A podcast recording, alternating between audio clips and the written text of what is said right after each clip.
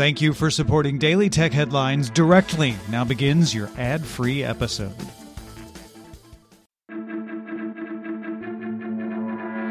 These are the Daily Tech Headlines for Thursday, November 14th, 2019. I'm Rich Stroffolino.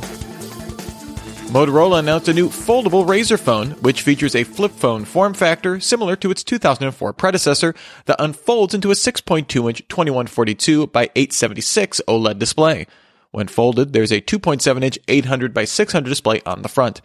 Inside is a Snapdragon 710 system on a chip, 6 gigabytes of RAM, 128 gigabytes of internal storage, a fingerprint reader, a 16 megapixel rear camera that's usable when the phone is folded, a 5 megapixel front camera, and a 2510 milliamp hour battery, all running Android 9.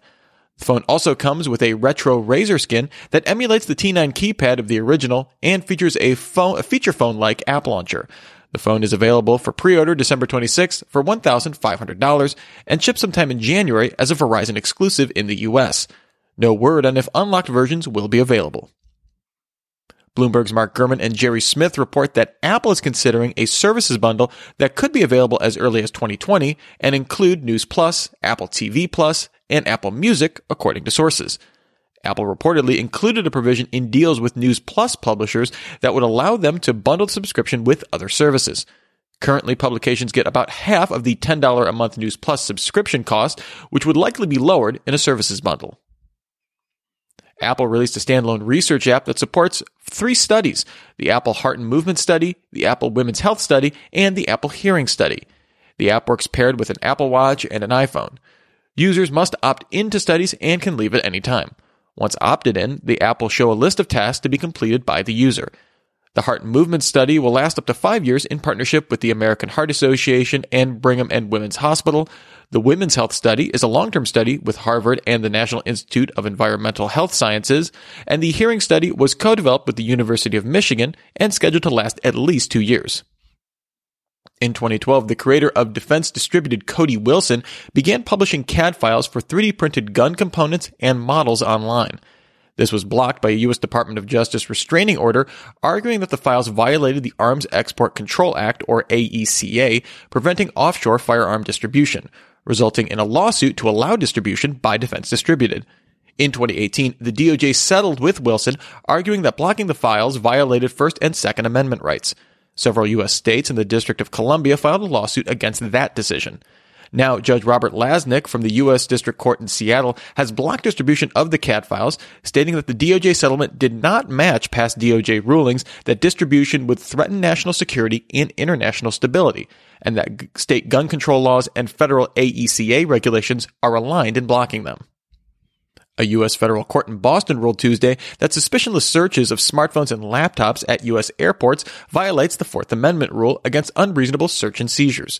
U.S. border officers must now demonstrate individualized suspicion of contraband before they can search a traveler's device.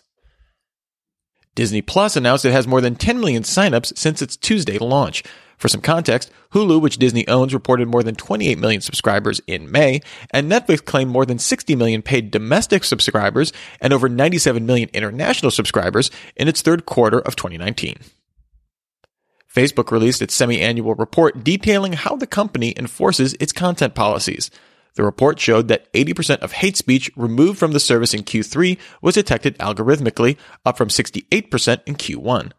Overall, Facebook removed 11.6 million pieces of content related to child pornography, up from 5.8 million in Q1. They removed 6.7 million posts related to drug or arms sales, up from 1.5 million in Q1, and removed 1.7 billion fake accounts in Q3.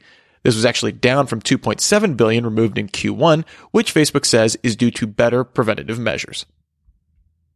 Nikkei reports that, according to sources, the parent companies of Yahoo Japan and the messaging app Line, Z Holdings and Naver, are in final negotiations to merge the two properties.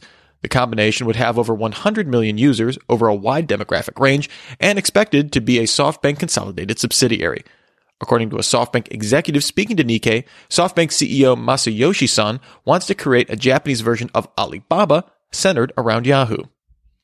And finally, Oculus CTO John Carmack announced he will transition to a consulting CTO role with Oculus, devoting most of his time to working on artificial general intelligence outside of Facebook. Carmack joined Oculus as CTO in 2013, prior to the company's acquisition by Facebook in 2014. For more discussion of the tech news of the day, remember to subscribe to Daily Tech News Show at dailytechnewsshow.com. You can find show notes there and links to all these headlines there as well. Thanks for listening. We'll talk to you next time. And from all of us here at Daily Tech Headlines, remember, have a super sparkly day.